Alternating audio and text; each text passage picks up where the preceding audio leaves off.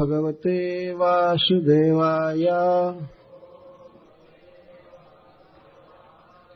ॐ नमो भगवते वासुदेवाय।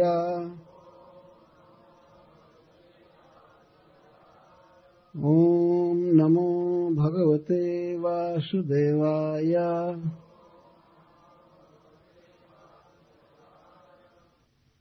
हम लोग श्रीमद् भागवतम प्रारंभ कर रहे हैं। स्कंध तीन, अध्याय तेईस मैत्रेय उवाच। पितृभ्याम् प्रस्थिते साध्वी। पतिम् इङ्गितको विदा। नित्यम् पर्यचरत् प्रीत्या। भवानीव भवम् प्रभुम्। विश्रम्भेणात्मशौचेन गौरवेण दमेन च शुश्रूषया सौहृदेन, वाचा मधुरया च भोः। विसृज्य कामम् दम्भम् च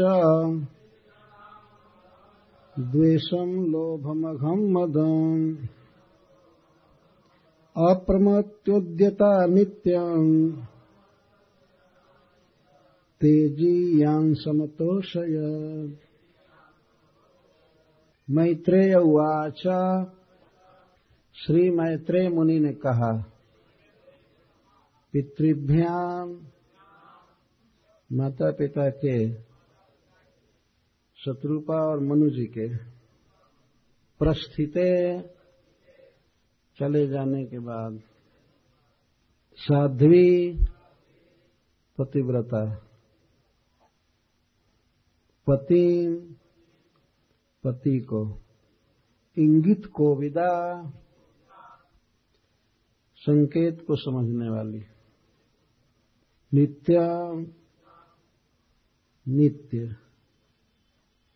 परिचरत परिचर्या करने लगी। सेवा करने लगी। प्रीत्या प्रेम से, उत्साह से, भवानी इवा जैसे पार्वती जी करती हैं। भवम प्रभु समर्थ भगवान शिव की। सर्वप्रथम मैं आप लोगों को धन्यवाद देना चाहता हूँ। भगवान श्री कृष्ण की कृपा से श्रीमद् भागवतम सुनने की इच्छा का उदय होता है और आप सब बड़ी श्रद्धा से यहाँ एकत्रित हुए हैं। वृंदावन से आए हुए एक भक्त कह रहे थे कि यहाँ के भक्तों में बहुत उत्साह है और श्रद्धा है।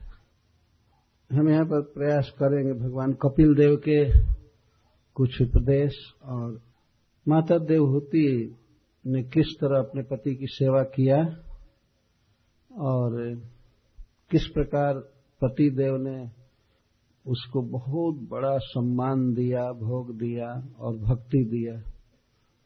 ऐसी भक्ति की अंत में भगवान पुत्र बने उस स्त्री के और भगवान ही गुरु बने उसको विद्या देने के लिए।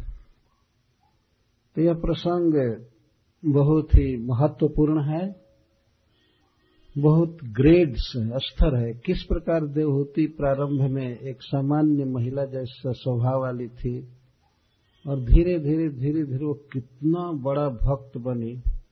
आध्यात्मिक जीवन में स्पिरिचुअल लाइफ में वह बहुत महान पद को पाई।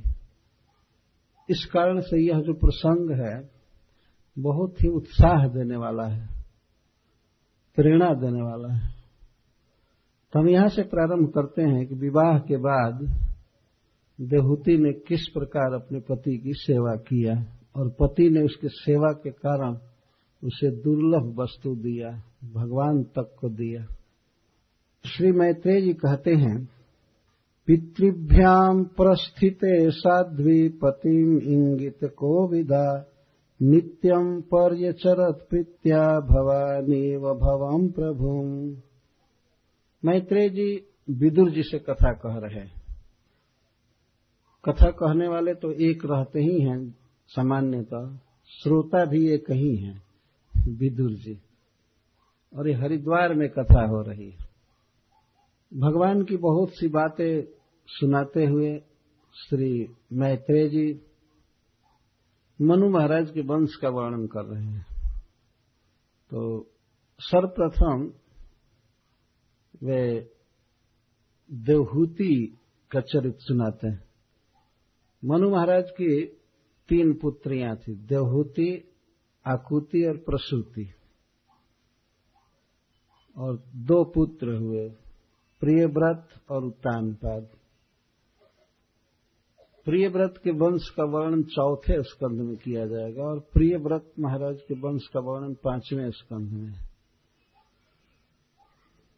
यहाँ पर हम लोग सुन रहे हैं देवहूति का उज्जवल चरित्र देवहूति एक ऐसी महिला है जो पिता की दृष्टि से भी बहुत महान है। पिता मनु महाराज हैं और पति महायोगी करदम जी और पुत्र स्वयं भगवान। इससे बड़ा सौभाग्य किसी स्त्री को क्या होगा? जिसके पिता महान राजर्षि, महान भक्त और सम्राट और पति महाभक्त, महान योगी करदम जी और पुत्र भगवान कपिल देव। सब तरह से देवहूति पूर्ण जीवन में है, सफल जीवन, सार्थक जीवन। तो यहाँ से मैत्रेय जी प्रारंभ कर रहे हैं, विदुर जी से कह रहे हैं। विवाह आदि की बात उन्होंने कह दिया बाईसवें अध्याय में।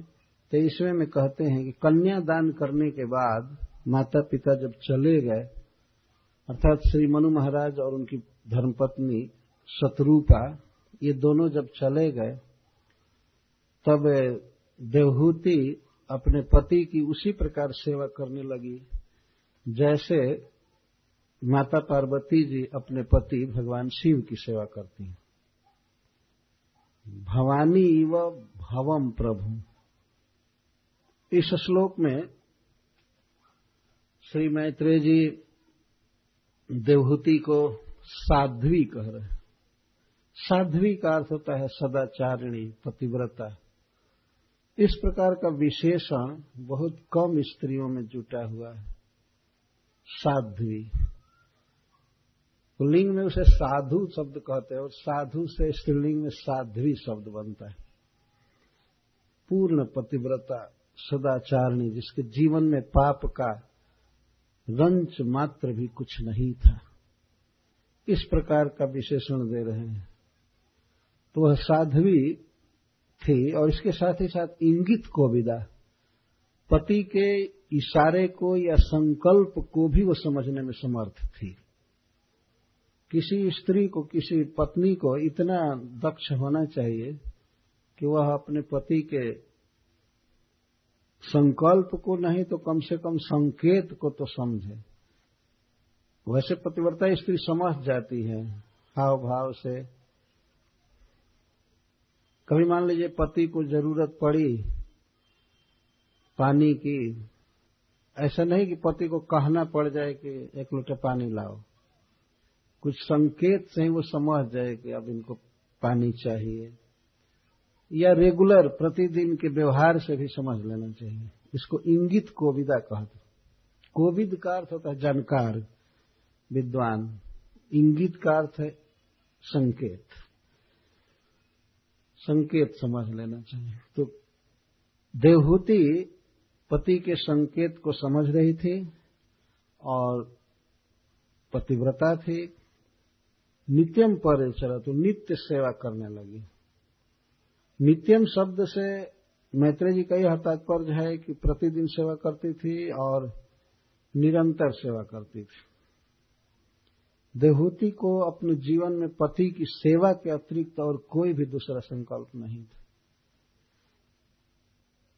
नेत्रे मुनि यहाँ पर उदाहरण दे रहे हैं, कैसे सेवा कर रही थी? जैसे भवानी भव की सेवा करती है। भवानी व भवम प्रभु। प्रकट रूप से भगवान शिव के पास कुछ नहीं है। कि फ्लैट की बात तो छोड़िए, उनके पास एक भवन या झोपड़ी तक नहीं, वो वृक्ष के नीचे रहते हैं जगत के ईश्वर, महेश्वर कहते हैं उनको, महाईश्वर। परंतु बाहर रूप से बिल्कुल अकिंचन जैसे रहते हैं। एक वृक्ष के नीचे रहते हैं।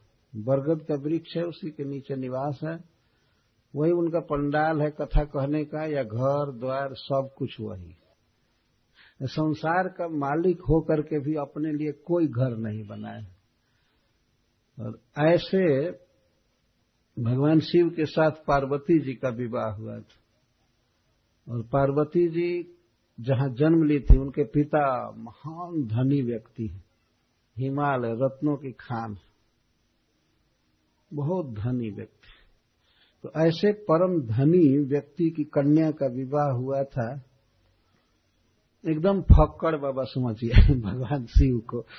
कुछ नहीं घर में रखे। कुछ भी नहीं। बेड वोड की बात तो बहुत दूर रहे। पत्थर उत्थर पर बाघम्बर बिछा लेते हैं, बस उसी पर पड़े कुछ भी नहीं रखते और देवहूति मनु महाराज की पुत्री है। मनु महाराज भी परम धनी पर ऐसे साधु से विवाह हुआ ऋषि से, जिसके पास प्रकट कुछ भी नहीं था। एक झोपड़ी थी सरस्वती नदी के तट पर, वहीं वे रहते थे, बिंदु सरोवर पर। और कुछ भी नहीं रखे थे।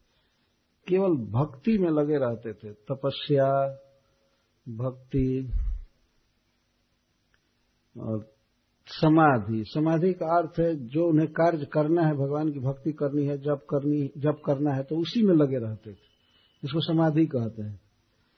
समाधि का अर्थ है कि जो काम हमें करना है, उसी में इतना तत्पर हो जाए, इतना दत्त चित हो जाए कि और कुछ भी स्मरण ना रहे। तप, स्वधर्म का आचरण और समाधि और विद्या। विद्या का अर्थ भगवान की भक्ति। इसमें वे लगे रहते उनका ध्यान ही नहीं गया कि देवहूति को कोई वस्त्र चाहिए, साड़ी चाहिए या स्त्रियों के लिए और भी श्रृंगार की वस्तु की आवश्यकता होती है। अपनी भक्ति में इतना तत्पर थे कि कभी ध्यान नहीं गया। और यह स्त्री, पत्नी, इतनी पतिव्रता थी कि पति से कभी भी इसने कभी कुछ नहीं मांगा। केवल सेवा करती रहती थी। शिल प्रभुपा जी कहते हैं कि यहाँ पर जो दृष्टांत दिया गया कि जैसे भवानी भाव की सेवा करती हैं, वैसे देवहूति अपने पति की सेवा कर रही थी, इसके द्वारा शिक्षा लेनी चाहिए। पत्नी का एक कर्तव्य है कि अपने पति की वो सेवा करे। और अपने पति चुनने में कन्याओं को सावधान होना चाहिए, केवल धनी ही न चुने। भक्त चुनना चाहिए। जो भगवान का विश्वासी है, भगवान का भक्त है, सदाचारी है, अगर वो देखने में गरीब भी लग रहा है, फिर भी ऐसे ही पति चुनना चाहिए। प्रभुपा जी यहाँ परपोर्ट में लिखते हैं। आगे चलकर के भगवान की कृपा से सब ठीक हो जाता है। जो स्त्री अपने पति की सेवा करती है तो भगवान उस पर प्रसन्न होते हैं और वे उसे सुख देते हैं, उसे वरदान देते हैं। तो इस प्रकार देहूती सेवा कर रही थी। और पति को चाहिए कि भगवान शिव जैसा रात दिन भगवान का नाम जप करे। हरे कृष्णा हरे कृष्णा कृष्णा कृष्णा, हरे हरे। हरे राम हरे राम राम राम, हरे हरे। भगवान शिव का यही काम है। रात दिन राम राम रटते रहते हैं। और कोई कार्य नहीं। है इसके बाद दूसरा काम है कथा कहना। वहाँ नारद जी, सनकादिक ऋषि ये सब जुटे रहते हैं और उनके साथ ब्रह्म विचार चलता रहता है। केवल स्पिरिचुअल मैटर होता है वहाँ। स्पिरिचुअल बातें रहती हैं। मैटेरियल एक भी नहीं। एक भी चर्चा नहीं। भगवान शिव के घर में एक भी अखबार नहीं जाता है और न तो टीवी है। कुछ नहीं है। और उनके बनाए हुए कीट पतंग अपने घर में टीवी नहीं रखेंगे तो जी ही नहीं सकते। अखबार नहीं बांचेंगे तो दिमाग घूमता रहेगा। अखबार बांचने का मतलब है दुनिया भर का कचरा अपने दिमाग में ठूस करके तब शांति का अनुभव करते। ये दशा हो भगवान शिव आदर्श पति हैं और देवहूति आदर्श पत्नी पार्वती जी आदर्श पत्नी यहाँ पर एक प्रश्न उठाया गया है कि जब सेवा का उदाहरण देना था तो लक्ष्मी जी का देना चाहिए। जैसे नारायण की सेवा लक्ष्मी जी करती हैं, वैसे देवहूति करदम जी की करने लगी। लेकिन दोनों उदाहरण ठीक बैठता नहीं है। अवे हैं ऋषि, बाहर से कंगाल जैसे हैं। बहुत सामर्थ्य है उनकी, लेकिन प्रकट नहीं किए तो उनकी नारायण से कैसे उपमा दे दी जाए? नारायण तो बहुत सुंदर रहते हैं, सारे गहने पहने हुए, सारा ऐश्वर्य के अधिपति, लक्ष्मी के पति। उनके पास इस तरह से बेढंगा कुछ भी नहीं और लक्ष्मी जी समस्त संपत्ति की अधिष्ठात्री देवी हैं। तो उनकी अब उपमा कैसे दिया जाए देवहूति से? इसलिए भगवान शिव ही ठीक बैठे। उनकी सेवा करने लगी करदम जी की। तो करदम जी की उपमा शिव जी से दी गई। उपमा नहीं, दृष्टांत जस्ट। और देवहूति को बताया गया पार्वती जी के समान। जो भी हो, जैसे पार्वती जी रात दिन सेवा करती रहती है, बहुत बड़े धनी व्यक्ति की वो पुत्री हैं। लेकिन भगवान शिव से कभी भी पार्वती जी ने नहीं कहा कि जैसे लक्ष्मी जी के पास धन है, वैभव है, सुख से रहती है, वैसे आप भी अपना ऐश्वर्य प्रकट कीजिए। कभी नहीं कहे। तो पत्नी का कर्तव्य है कि पति को तंग ना करे। जैसे है संतुष्ट रहे। सीखना चाहिए। शिव जी के काम में हमेशा मदद करती है, सेवा करती रहती है, सेवा करती रहती है। सेवा के अतिरिक्त कुछ जानती नहीं तो वही दशा देवहूति की है। तो देवहूति सेवा करती रहती है। किस मूड में? विश्रम्भेणात्म न गौरवेण दमेन च शुश्रूषया सौहृदय न वाचा मधुरया च भो। मैत्री जी कहते हैं, करदम जी के वाक्यों में पूर्ण विश्वास था देवहूति का। पति जो कह रहे हैं, उसी में हमारा हित है, उसी में उन्नति है, सब कुछ है। इसको कहते हैं विश्रम्भ और विश्रम्भ का अर्थ होता है आत्मीयता का भाव। मेरे अपने हैं वास्तव में भगवान ने इस संसार में जो पति पत्नी का संबंध बनाया है, उसमें मूल विश्वास ही है। पति ये समझे कि यह मेरी पत्नी है, मेरी है, पूर्ण स्नेह दे और पत्नी पूर्ण समर्पण करे, श्रद्धा रखे पति के प्रति। इसको कहते हैं विश्रम, एक दूसरे पर विश्वास। और सौहृदय न विश्वास के साथ सौहार्द सौहार्द का अर्थ है एक दूसरे के हित करने की भावना। तो देवहूति में सौहार्द था। वो अपने पति की सेवा कर रही थी तो इस भाव से कि ये भजन कर रहे हैं, भक्ति कर रहे हैं। यही हमारा धर्म है और इस मैं ऐसे इनको हित, ही इनका हित करूँ, इनको आराम दूँ, ये करूँ, वो करूँ। इसको सौहार्द कहा जाता है। सुहृद से सौहार्द शब्द बनता है। अच्छा भाव। तो विश्वास था पूर्ण कि हमारे अपने हैं और उनके वाक्यों में विश्वास। वाक्य में विश्वास और आत्मीयता का भाव। ऐसा नहीं था कि अब आजकल के जैसा विश्वास नहीं है, इसलिए कोर्ट मैरिज कर लो। कोर्ट मैरिज की क्या ज़रूरत है भाई?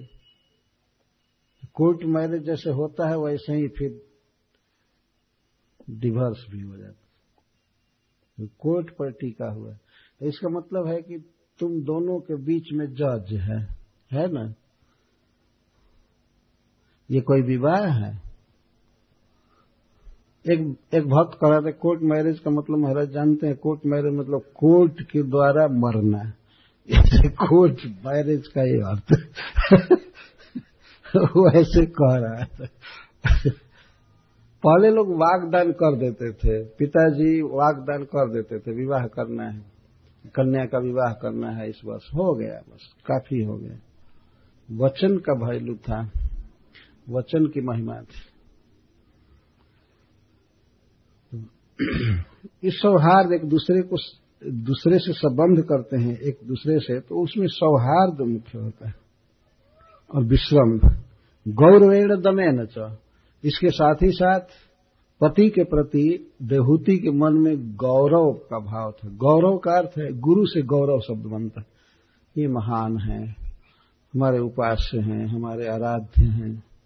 यदि कभी पति कुछ बोल भी दिया, कठोर बोल दे या कुछ गलती भी कर दे तो पत्नी को चाहिए कि वो उसे भगवान जैसा ही मानती रहे।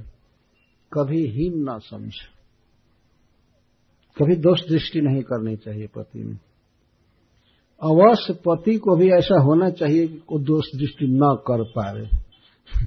यदि पति गलत काम करेगा, जैसे आजकल के लोफर लोग करते हैं, कि शराब पिए, बियर पिए, और सब गलत काम करे तो गलत बुद्धि तो हो ही जाएगी। पहले ऐसा था, पति इतने सभ्य और महान होते थे कि उनको सिखाने की ज़रूरत नहीं पड़ती थी। स्त्रियों को सिखाने की ज़रूरत पड़ती थी।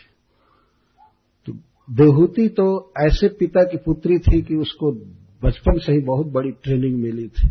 कैसे पति की सेवा करनी है और सब आचरण कैसे करना, कैसे स्वास्थ्य के नियमों का पालन करना, घर साफ़ रखना, बर्तन साफ़ रखना आलस्य नहीं करना, सवेरे उठ जाना। ये सब ट्रेनिंग है, बालिकाओं को बचपन से ही दी जाती थी। स्वाभाविक देख करके वो सीख जाती थी। ऐसी बालिका, ऐसी कन्या जब किसी के घर में जाती है तो उस घर में आनंद छाया रहता है। वो लक्ष्मी का प्रतिनिधि होती है वास्तव में। देवहूति को इसका प्रशिक्षण था अपने पिताजी के द्वारा, माँ के द्वारा। गौरव का भाव रखती थी। अपने पति को गुरु मानती थी। गुरु का मतलब है श्रेष्ठ। आजकल की स्त्रियाँ यह ट्रेनिंग नहीं पाई है। तो वो समझती हैं कि हम और पति, हमारे पति बिल्कुल समान है। बिल्कुल समान। तो कहीं कहीं तो ऑर्डर भी देती है अपने पति को और नाम नाम बोल करके पुकारती है। कि हमारे भारतीय संस्कृति में यह गौरव का भाव है गुरु का भाव है श्रेष्ठ पने का भाव है इसीलिए कोई पत्नी अपने पति का नाम लेकर के नहीं पुकारती थी। दूसरा आदर का कोई टाइटल होता था उस, उसके द्वारा वो काम चलाती थी। तो आजकल के तो पति भी ऐसे हैं वो बुद्धू लोग चाहते हैं कि हमारी स्त्री हमारा नाम बोले। ऐसे भी पागल हैं वास्तव में। और वो इस तरह से नाम बोलती है, लगता है कि पति या तो उसका सर्वेंट है या पुत्र है। एक बार की मुझे घटना याद आ गई इस पर कि मैं एक जगह जा रहा था प्रीचिंग के लिए, कथा के लिए। कार में बैठा था न्यूयॉर्क की बात अमेरिका की। तो ड्राइविंग कर रहे थे, जय सुख भाई उनका नाम था गुजरात उनकी पत्नी का नाम रखना ठीक नहीं है। तो हमारे साथ एक व्यक्ति थे मिश्र पुरंदर प्रभु। तो उनसे और उनके पत्नी से कुछ बातचीत हो रही थी। तो वे कुछ ऐसी बात कह रहे थे जिससे कि उनकी बात सत्य सिद्ध हो रही थी और स्त्री की बात गलत सिद्ध हो रही थी। तब तक पति बोल दिया मिश्र पुरंदर की तरफ़ से। मिश्र पुरंदर की तरफ़ से बोल दिया, राइट में बैठा था, उधर लेफ़्ट से ही ड्राइव करते हैं। तो राइट में बैठा बैठा था आगे। वो स्त्री बैठी थी, ड्राइव तो जयसुख जयसुख भाई कर रहे तो जब जब वो बोली, जब वो जय कृष्ण, जयसुख बोला कि नहीं मिश्र पुरंदर ठीक कहते हैं, यह बात है। तब तक स्त्री क्या कहती है? हम और मिश्र पुरंदर पीछे बैठे थे, दोनों दंपति आगे बैठे। जब उसने कहा कि ये मिश्र पुरंदर ठीक बोलते हैं तो वो कहती है जयसुख सेटअप इसके बाद पति तो ऐसा चुप हो गया, लगा कि गुंगा है, उसको कोई बाणी ही नहीं क्योंकि बहुत बड़े साहब डांट दिए। चुप एकदम हो गया। अब कहे को बोलने जाए तो हमको तो बहुत हँसी आ रही थी कि बाप रे बाप, इतना बड़ा कमांड। एकदम सट हो ही गया। चुप हो गया। नाम रहकर बोले। ऐसे बोली जैसे सर्वेंट के भी सर्वेंट को बोल रही है। नौकर से भी नौकर, बदतर। ऐसा नहीं होना चाहिए। इसमें स्त्री का परलोक बिगड़ जाता है। तो गौरव का ही भाव रखना चाहिए। मतलब हमसे बड़े हैं, संबंध में समान हैं, लेकिन व्यवहार में उनको बड़ा मानना चाहिए पति को और दमेन च, नियंत्रण रखना, हाथ पर नियंत्रण रखना, कान पर, आँख पर, वो पति की सेवा में लगी रहती है। इसको दमेन च, दम के द्वारा, इंद्रियों पर नियंत्रण द्वारा। और शुश्रूषया सेवा द्वारा। सेवा करती थी। अपने पति की सेवा सेवा का अर्थ है उनके लिए प्रसाद का प्रबंध, उनका कपड़ा धो देना, घर द्वार साफ़ रखना, और भी अनेक प्रकार की सेवा शुश्रूषा होती थी। पति लगा हुआ है भक्ति में। भगवान की पूजा में विशेष करके वो लगे रहते थे, जप में और सब में, और उनके सुख स्वाच्छंद के लिए देवहूति तत्पर रहती थी। यह धर्म है वास्तव में। और इसके द्वारा स्त्री को शेयर मिलता है पति के शुभ कर्मों में। एक बार हमसे एक भक्त पूछा कितना शेयर मिलता है? मैं कहा कि शास्त्र के अनुसार तो हाफ़। अगर पति कोई अच्छा कर्म करता है तो पत्नी अगर उसमें सेवा करती है, उसकी सेवा करती है, सहायता करती है तो उसको बिना किए ही आधा भाग मिल जाता है। अर्धांगनी कहते ही है। और ऐसे आज के कोर्ट में भी आधा मिल जाता है। वैसे भी नियम ये लोग भी शास्त्र के अनुसार ही कुछ चल रहा है। लेकिन पत्नी सेवा करे या न करे, बस आधा वो डिमांड कर देती। तो सेवा करने पर तो अपने आप मिलता है। शुश्रूषया सेवा करती थी दिन। और सब हृदय ये तो मैं कह चुका वाचा मधुराया चभो। पति की सेवा में पत्नी के द्वारा एक विशेष आइटम है, वो है बहुत मधुर बोलना। बहुत मधुर बोलना चाहिए। शिल प्रभुपा जी यहाँ लिखते हैं कि पति बाहर जाता है घर से तो कई जगह डिस्टर्ब उसका दिमाग रहता है। कोई कुछ बोल दिया है, बाहर खराब बोल दिया है, या उसे भूख लगी है, परेशान रहा है, ये काम नहीं हुआ, वो काम नहीं हुआ। तो जब घर लौटता है अगर पत्नी भी कर्कश बोले, तब तो बेचारा कहीं का नहीं रहे। तो उसका दिमाग और खराब हो जाएगा। घर आने पर उसे ऐसा लगे कि ईस्ट और the west, home is the best. उसको ऐसा अनुभव होना चाहिए कि अब मैं सबसे अच्छी जगह पर आ गया।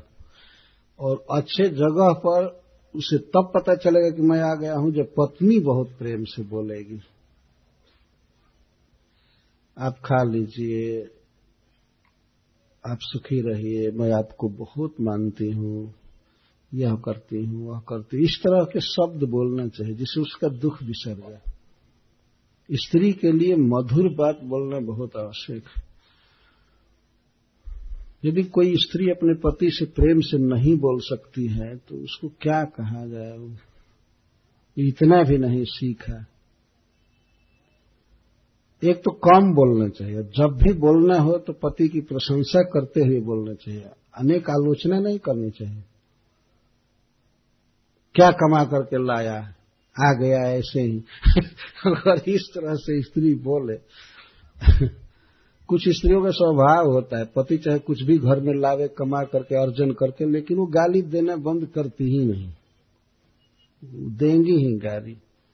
और कुछ ऐसे पति होते हैं कि गाली को ही वो वेद वाक्य जैसा मान लेते हैं। बहुत आखिर अपना मानती है, इसलिए गाली दिया ना। ये भाव सोचते हैं। अगर चप्पल से मार दे, तब तो अहो भाग्यम, अब उनका तो भाग्य और खुल जाएगा। ये सब व्यवहार, मानवीय व्यवहार नहीं। पत्नी को इस तरह से होना चाहिए। और क्या क्या छोड़ना है?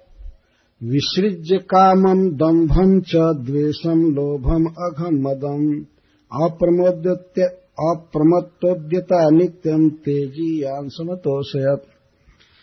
देहूति ने काम छोड़ दिया था। काम का अर्थ है कोई कामना। कि हमको यह मिले, हमको यह मिले, हमको यह मिले यह मिले। जब कोई व्यक्ति मन में बहुत संकल्प रखता है कि हमको ये मिलना ही चाहिए, मिलना ही चाहिए तो इसको काम कहते हैं। और काम में भी सबसे विशिष्ट बात यह है कि वो कभी इंद्रियों का भोग नहीं चाहिए। कभी मतलब खाने, पीने, पहनने, ओढ़ने या अपने पति के अंग संग के लिए भी उतावली नहीं थी। विसर्ज कामम इस सब अभिलाषा छोड़ करके सेवा कर रही थी। और दम्भम च, कपटम च, पति के साथ कभी कपट नहीं की दम्भ का अर्थ होता है भीतर से कुछ और, बाहर से कुछ और। इसको दम्भ कहते कपट। किसी पत्नी के जीवन में सबसे बड़ा कपट यही है कि वह अपने पति के अतिरिक्त अन्य पुरुष में मन लगावे यह सबसे भारी कपट कहा गया है। और ऐसी स्त्री की बहुत दुर्गति होती है परलोक में। और दम्भ का यह भी अर्थ है कि साफ़ सुथरी नहीं है। मान लीजिए कोई स्त्री नहाई नहीं है और पति पूछ दे कि स्नान कर लिया तो हाँ हाँ तो पहले ही कर लिया। एक घंटा हो गया। इस तरह से बोल देना। एक स्त्री को मैं देखा, उसके पति पूछे, खा लिए? तो कहती, नहीं, अभी कहाँ खा? तो बाहर थे। और दो घंटा पहले खा लिया था।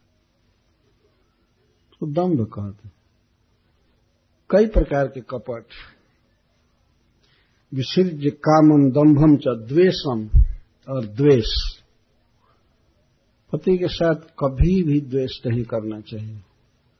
द्वेष का अर्थ होता है पति के सुख से जल जाना कि अच्छा पहने हैं, या अच्छा खा लिए, या इनका ज़्यादा आदर हो रहा है, मैं इनकी पत्नी हूँ तो मेरा भी इतना आदर होना चाहिए। इसको कहते हैं द्वेष, प्रतिस्पर्धा। ऐसा नहीं। यह पति इतना बड़ा व्यक्ति है तो मैं भी इतना ही बनूँगी। अगर मेरा पति सांसद है तो कम से कम विधायिका तो बन जाऊँ मैं। इस प्रकार का मनोरथ नहीं होना चाहिए।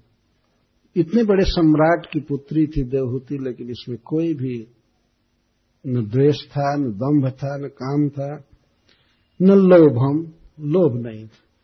लोभ का अर्थ है कि जितनी वस्तु मिली है, उसमें संतोष न करना और और की लालसा होना, इसको लोभ कहा गया। पति जो कुछ भी दे दिया, खाने के लिए, पहनने के लिए तो उसमें संतुष्ट रहना चाहिए। देहूती ऐसी थी, वो संतुष्ट थी। उसको ये लोभ नहीं था कि नहीं, जैसे और स्त्रियों के गहने हैं, अलंकार है, ऐसे हमको भी मिलना चाहिए। ये होना चाहिए, वो होना चाहिए। हमको इतना कपड़ा चाहिए, ये चाहिए, वो चाहिए। इसको लोभ कहा जाता जितना मिले उसमें संतोष करना चाहिए। अघम अघम का अर्थ पापम, पाप का अर्थ है निषिद्धाचरण। निषिद्धाचरणम शास्त्रों में कुछ काम के लिए, कुछ कर्मों के लिए मना किया गया नहीं करना चाहिए, नहीं करना चाहिए, नहीं करना चाहिए। यदि कोई व्यक्ति उन कर्मों को करता है तो इसको अघम कहा गया है। अघम। अपने पति के अतिरिक्त अन्य पुरुष से प्रेम करना और संबंध करने की चेष्टा करना, ये स्त्री के लिए सबसे बड़ा पाप। और भी खाने के विषय में जो शास्त्र मना करता है, वो निषिद्धाचरण जैसे मद्यपान, मांसाहार, ये सब निषिद्धाचरण है। तो देवहूति के लिए तो ये सब शिक्षाएँ नहीं, ये सब बातें नहीं कही जा रही। और और बहुत प्रकार की जो सूक्ष्म पाप हैं, इसका तो नाम भी नहीं जानती थी। अघम ही तो कभी भी पाप नहीं किया था देहूति ने। और मदम। मदम का अर्थ है अहम का अभिमान। यह एक बहुत बड़े सम्राट की पुत्री थे, लेकिन देहूती के मन में कभी ऐसा नहीं मन में आया। उसके मन में कभी ये बात नहीं आई कि मैं तो बड़े पुरुष की पुत्री हूँ और ये ऋषि ब्राह्मण के साथ मेरा विवाह हो गया, कुछ कर नहीं रहा है। और इतने बड़े व्यक्ति की पुत्री होने के बाद भी देहूति के मन में कभी ये भाव नहीं आया कि मैं बहुत बड़ी हूँ, बड़े घर की हूँ। मैं क्यों इतनी सेवा करूँ उनकी ऐसे करूँ ऐसे करूँ। मद से बचना चाहिए। सारे दोषों से बचना चाहिए। इसमें जो मद है, ये बहुत बड़ा दोष माना गया है। सभी विषयों में चाहे पत्नी, पति की सेवा कर रही है या शिष्य, गुरु की सेवा कर रहा है, उसमें किसी भी बात के लिए मद नहीं आना चाहिए। जितना गुरु जानता है, उतना तो मैं भी जानता हूँ। क्या मैं करूँ? इसके पीछे क्यों चलूँ? इस प्रकार का जब भाव आता है तो सारे गुण समाप्त हो जाते हैं। और गुण रहते हैं, वो भी अवगुण का काम करने लगते हैं। मद एक बहुत बड़ा दोष तो देहूति में ये सब दुर्गुण नहीं थे और अप्रमत्ता उद्यता च को अप्रमत्त थी। कभी भी सेवा में असावधानी नहीं थी। कि कभी पानी देने में असावधानी रह गई हो या सो गई हो या आलस्य आ गया हो, नहीं। कोई आलस्य नहीं, कोई प्रमाद नहीं, तंद्रा नहीं। कोई काम मान लीजिए पति की सेवा के लिए करना है तो जिस समय करना है तो कर दे। ये नहीं सोचे कि अब आधा घंटे के बाद करूँगी। अभी बाद में करूँगी, तब तक नींद आ जाएगी। और नींद आने के बाद अब पति से भेंट होगी तो बस सौरी, गलती हो गई। यही क्या उपचार है? आजकल तो कुछ भी हो जाता है तो बस सौरी कह देते हैं, समझते हैं, बस सारा पाप खत्म हो गया। और वास्तव में खत्म हो जाता है, क्योंकि सौरी भगवान कृष्ण का नाम है। सूर के पुत्र हैं, इसलिए उनको सौरी कहते हैं। सौरी कहने वाले का भी पाप खत्म ही हो जाता होगा। भगवान का नाम आ रहा है। हरे कृष्णा हरे कृष्णा कृष्णा कृष्णा, हरे हरे। हरे राम हरे राम राम राम, हरे हरे। और उद्यता, ठीक अप्रमत्ता के विरुद्ध है उद्यता। उत्यता निरंतर तैयार। किसी सेवा के लिए, निरंतर तैयार। जब जगना है, मान लीजिए चार बजे जगना है तो जग करके तैयार बिल्कुल सेवा में तत्पर। जो भी काम करना है, उसमें पत्नी को चाहिए कि वो तत्पर रहे, तैयार रहे। कदाचित अगर शरीर अस्वस्थ है, बीमार है तो उस समय की बात दूसरी है। लेकिन जानबूझ करके लापरवाही नहीं होनी चाहिए। उद्यत तैयार बिल्कुल रहना। तेहुति इस प्रकार अपने पति की सेवा कर रहे थे। और वो भी नित्यम, प्रतिदिन, और सब समय तैयार रहती है। इस तरह से तेज़ी आंसम और तो तोषयत अपने महान तेजस्वी पति को उसने संतुष्ट कर लिया। इस तरह बहुत काल तक उसने सेवा किया अपने पति की, और पति उस पर कोई ध्यान नहीं दे रहे थे। वो एक बार भी पूछे नहीं थे कि खा लिया कि नहीं खाया। ये कपड़ा गंदा हो गया है, साड़ी गंदी हो गई है, दूसरा चाहती हो या दूसरा लाना चाहिए। बेचारी अपने पिता के घर से विवाह के समय जो साड़ी लाई थी, जो वस्तु लाई थी तो बस वही धारण करती थी। वो अलंकार भी लाई थी, लेकिन अलंकार धारण नहीं की, क्योंकि पति ऐसे विरक्त हैं। पति इस तरह किंचन के भाव में रह रहे थे, अतः उसने कभी श्रृंगार नहीं किया। और जो वस्त्र लाई थी, वो वस्त्र सब धीरे धीरे पुराने पड़ गए और गंदे हो गए थे। उनकी सफ़ाई के लिए भी करदम जी कोई ध्यान नहीं दिए ऐसे ही नदी में स्नान करना होता था तो कपड़े मटमैले हो गए थे गंदे हो गए। लेकिन करदम जी एक दिन ध्यान से देखे अपनी पत्नी को। देखे कि विवाह के समय में कितनी सुंदरी थी यह, कितना शरीर हिष्ट पुष्ट था और आज दुबली पतली हो गई है बिल्कुल। तो उनका चित्त पिघल गया। उसी को मैत्रेय जी यहाँ कह रहे हैं। सवई देवर्षि समनुव्रताम दैवादगरीयस पत्युर आशा सान महाशिष कालेन भूयसा माम कर्षिताम व्रतचर्जया प्रेम गदगदया वाचा पीड़ित कृपया ब्रवीत। करदम जी ने देखा कि मेरी पत्नी, जो मनु महाराज की पुत्री है, मानवी समनु व्रताम और पूर्णतः मेरे शरण में है, मेरी अनुगामनी है, और ये भी समझ गए कि यह मुझसे कुछ बड़े बड़े मनोरथ रखी है। बड़ा बड़ा मनोरथ उसके मन में था। किससे? अपने पति से। पति कैसे हैं? दैवात गरीयस। करदम जी दैव से भी बड़े थे। इसका अर्थ है कि दैव की रेखा मिटा सकते थे। अगर किसी के भाग्य में नहीं है कुछ प्राप्त होना तो वो दिला सकते थे। उसको ऐसे मैत्री जी कहते हैं कि ब्रह्मा जी से भी ज़्यादा पावरफुल थे। दैवात गरीयस। अथवा दैव का अर्थ देवताओं का समुदाय। सारे देवता मिल करके भी वो चीज़ नहीं दे सकते थे जो करदम जी दे सकते थे। ये देवहूति जानती थी। वह जानती थी कि उसके पति भगवान कृष्ण के परम भक्त हैं, पूर्ण समर्पित हैं। और भगवान की कृपा से असंभव को भी संभव कर सकते हैं। तो उसके मन में महाशिष बहुत बड़े बड़े मनोरथ थे कोई अगर यह कहे कि, यहाँ प्रश्न करे कि आप तो पहले कहे कि उसके मन में कोई काम नहीं था, कोई संकल्प नहीं था, इस तरह था। वास्तव में छोटे छोटे इंद्रिय तृप्ति के जो सामान है, उनकी, उसकी कामना उसको नहीं थी। लेकिन कुछ महान मनोरथ उसके मन में थे। और सबसे बड़ा मनोरथ था अपने पति से पुत्र प्राप्त करना। देवहूति का ये सबसे बड़ा मनोरथ। था और एक दिन भगवान पुत्र बने इसके। यहाँ पर मैत्रेय जी कहते हैं कि अपने पति के विषय में जानती थी कि दैवात गरी ऐसा दैव से भी श्रेष्ठ है, विधाता से भी बड़े हैं, महान हैं, और हमारे मनोरथ को ये पूरा करेंगे। ये बात उसमें थी। एक दिन ध्यान दिया करदम जी ने, देखा देवहूति बहुत काल से सेवा कर रही है और बहुत काल तक इसे इंद्रिय तृप्ति नहीं मिली है। इंद्रिय तृप्ति का अर्थ है कि इसको अच्छा खाने को नहीं मिला अच्छा खाने को नहीं मिला अच्छा पीने को नहीं मिला और सेवा में इतनी रत रहती थी कि ठीक से सोई नहीं। और पति के साथ संपर्क उसका नहीं हुआ, इस कारण से भी दुबली हो गई थी क्षीण हो गई थी।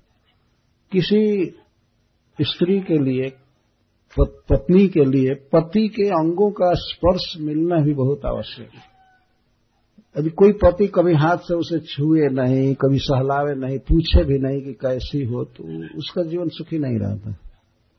भगवान ने कुछ ऐसा बनाया है संबंध कि उसमें पति के हस्त का स्पर्श, ये पूछना, प्रेम से, यह सब बहुत ज़रूरी होता है। करदम जी कभी नहीं पूछे थे। तो उन्होंने देखा, बहुत काल से सेवा करने से छीन हो गई है, और कर सीता व्रत चर गया। व्रत चर्या मेरे साथ यह भी भक्ति करती थी, मेरी सेवा में दिन रात रहती थी, इसलिए कर सीता, थक गई थी कृष हो गई थी, दुबली पतली हो गई थी। इस बात को देखकर करदम जी को बड़ा ग्लानी हुई मन में। इतना प्रेम उमड़ा अपनी पत्नी के प्रति कि उस समय वो बोले, उससे तो प्रेम गदगदया वाचा। प्रेम के कारण गदगद वाणी में बोलने लगे। बहुत काल के बाद उसके तरफ़ ध्यान गया। इतना समर्थ होते हुए, जो विधाता से भी बड़े समर्थ हैं और उनकी पत्नी इस तरह से दुख भोगे और इनकी सेवा में, अब उन्हें अपने योग विद्या का भगवान की भक्ति के फल का स्मरण आया। और इस तरह से बोलने लगे। मैत्रेय जी कहते हैं देवहूति समनुव्रता। करदम जी के बिल्कुल बिफिटिंग थी। या उनके समान वास्तव में योग्य पत्नी थी। और पूर्ण अनुगामनी थी। इसका कारण क्या है? मानवी वह मनु महाराज की पुत्री थी। किसी स्त्री या पुरुष के जीवन में माता पिता का बहुत बड़ा महत्व है। पैतृक परंपरा कहते हैं या माता की तरफ़ से। जब शुद्ध माता पिता रहते हैं और कोई संतान उत्पन्न करते हैं तो उस संतान में माता पिता का सारा गुण आ जाता है। मनु महाराज परम भागवत पुरुष हैं और शत्रुपा परम पतिव्रता स्त्री है। इन दोनों का गुण देवहूति में आया था, इसलिए मानवी में कह रहे हैं। मैत्रेय जी। मानवी कार थे मनु महाराज की पुत्री, मनु की पुत्री। तो करदम जी, के बिल्कुल अनुरूप थी, अनुगामी थी, और मनोरथ भी रखी थी। कितना बड़ा भाव था। वो जानते थे कि हमारे पति भगवान हैं, विधाता से भी बड़े हैं। इस तरह का भाव था, और उसका भाव बिल्कुल ठीक था। करदम जी पिघल करके कृपा परवश होकर के अपनी पत्नी से कहते हैं, कर्दमा उवाच, तुष्टो हमद्य तव मान विमान दाय, शुश्रूषया परमया परया च भक्त्या। यो देहिनामयमतीव स्वदेहो, नावेक्षित समुचित क्षपितुम मदर्थे हे मानवी, हे मनु महाराज की पुत्री, तुमने मुझे बहुत मान दिया, तुमने मेरा बहुत बड़ा सत्कार किया, तुमने मेरी परम सेवा की और तुम्हारा मेरे प्रति अनन्य भाव है। किसी भी देही को, किसी भी आत्मा को ये देह बहुत प्रिय है। सुहृत का अर्थ प्रिय, अतीव सुहृत। किसी भी व्यक्ति को वास्तव में सबसे अधिक प्रिय है अपना देह। लेकिन तुमने मदर थे, मेरी प्रसन्नता के लिए, मेरी सेवा में छपितुम न अवेक्षित। तुमने अपना शरीर गला दिया, तुम्हारा शरीर छीण हो गया मेरी सेवा में, और तुमने इसको कुछ भी नहीं गिना, तुमने उपेक्षा कर दिया। मुझे सुखी करने में, मुझे संतुष्ट करने में तुम्हारी इतनी आसक्ति है कि तुमने अपने देह तक पर ध्यान नहीं रखा कि देह इतना छीण हो गया, मलिन हो गया। यह है वास्तव में प्रेम। इसको प्रेम कहा जाता है। जो सबसे ज़्यादा प्रिय है देह, पर देह भी लगा दे कोई किसी की सेवा में, अपना देह छीण हो चाहे कुछ भी हो, यही सच्चा प्रेम। है करदम जी आज रियलाइज़ कर रहे हैं, देख रहे हैं कि जिस दिन विवाह हुआ था, उस दिन कैसा शरीर था, आज कितना छीण हो गया, किसकी सेवा में? मेरी सेवा में। मदर्थे क्षपित न अवेक्षित, न गणित। तुमने गिना ही नहीं, विचार ही नहीं किया ये है पतिव्रता स्त्री का लक्षण। पति की सेवा में इतना तत्पर है, इतना तत्पर है कि न अपने खाने का ध्यान है, न सोने का ध्यान है भोगों के तरफ़ कोई लालसा नहीं तो शरीर छीन हो गया। पति ठीक समय पर खा ले, ठीक से सो ले, उसका सब कुछ ठीक हो और अपना कोई भी विचार न आवे, ये है प्रेम। करदम जी इस बात को देख रहे और उन्होंने सबसे पहले यही संबोधन किया, मानवी ओ अंततः मनु महाराज की पुत्री हो ना? तुम्हारा ये सहज स्वभाव हो गया और इतने बड़े सम्राट की पुत्री होकर के भी तुमने अपने शरीर को इस तरह छीण कर लिया तुष्ट हम अद्य। मैं तुम पर बिल्कुल प्रसन्न हूँ। अहम तुष्ट अस्मि। मैं बिल्कुल संतुष्ट हूँ। पूर्ण प्रसन्न हूँ मैं। किस तरह से शुश्रूषया, परमया, परया च भक्त्या। तुमने हमारी सेवा में कोई कसर नहीं उठा रखा। कुछ भी बाकी नहीं छोड़ा। इसको परमया शुश्रूषया परमा शुश्रूषा का तुम्हारी जितनी शक्ति थी, उस शक्ति को तुमने प्रयुक्त कर दिया मेरी सेवा में। इसको परमया शुश्रूषा शुश्रूषा और परया च भक्त्या भक्ति का अर्थ है भाव, और परया का अर्थ है अनन्य भाव। केवल मुझको ही तुमने खुश रखना चाहा, मेरी सेवा करना चाहा, तुम्हारे मन में अन्य कुछ भी विचार नहीं आया कि थोड़ा आराम कर लूँ, ये कर लूँ, ये कर लूँ। ये तो हरे कृष्ण, जब 24 घंटे करते ही रहेंगे हमें सोना चाहिए। इस तरह का कोई विचार तुम्हारे मन में नहीं आया। तो कोई स्त्री पति के सुख के लिए सोए न, उनके सोने के बाद सोए, उनके जगने के पहले जग करके तैयार रहे कि पति को ये ज़रूरत पड़ेगी, ये पड़ेगी ये पड़ेगी। एक जगह लिखा गया है, धन्य है वह पत्नी जिसको पति कभी पृथक सोए हुए नहीं देखा। कि पति कोई काम कर रहा है, तब तक महारानी जी पलंग पर ही लेटी हुई है। ऐसा नहीं। ठीक वो पति के साथ सहन करती है, रहती है, लेकिन पति के उठने के पहले उठ जाना चाहिए। और पति के सोने के बाद तब उसका चरण संवाहन करके तब सोना चाहिए इस तरह का ये शास्त्र बता रहा है। तो पत्नी को अपना शरीर इतना फुर्तीला रखना चाहिए कि सेवा करने में फिर कोई शरीर बाधक न हो। कुछ स्त्रियाँ तो अपने शरीर में रोग पाल लेती हैं। कोई काम धंधा नहीं करेंगी तो रोग आएगा ही। शुरू से ही काम धंधा ठीक से किया जाए तो रोग भागते हैं। रोग भागते, दूर भागते। इस तरह अपने पति की सेवा में देहूति ने अपना शरीर छपण कर दिया, गला दिया। अतः करदम जी बहुत संतुष्ट हैं। तो संतुष्ट होकर के क्या करेंगे? आप मान लीजिए, अगर पूछा जाए, ठीक है, आप परम खुश हैं। क्या करेंगे? तब कहते हैं ये मे स्वधर्म निरत तप समाधि विद्यात्म योग विजिता भगवत प्रसाद तानेव ते मदनुसेवनयावरुद्धान, दृष्टि प्रपश्य वितराम भयान शोकान हे प्रिय, मैं तुम पर बहुत प्रसन्न हूँ, और अब तक मैंने स्वधर्म का आचरण किया है। स्वधर्म निरतस्य मैं निरंतर अपने धर्म में रहा हूँ, अपने कर्तव्य में रहा हूँ, जो भगवान के प्रति मेरा कर्तव्य है। निरंतर निरत रहा और तपस्या, समाधि और उपासना, इनके द्वारा जो मेरा चित्त भगवान में एकाग्र हो चुका है आत्मयोग कहते हैं।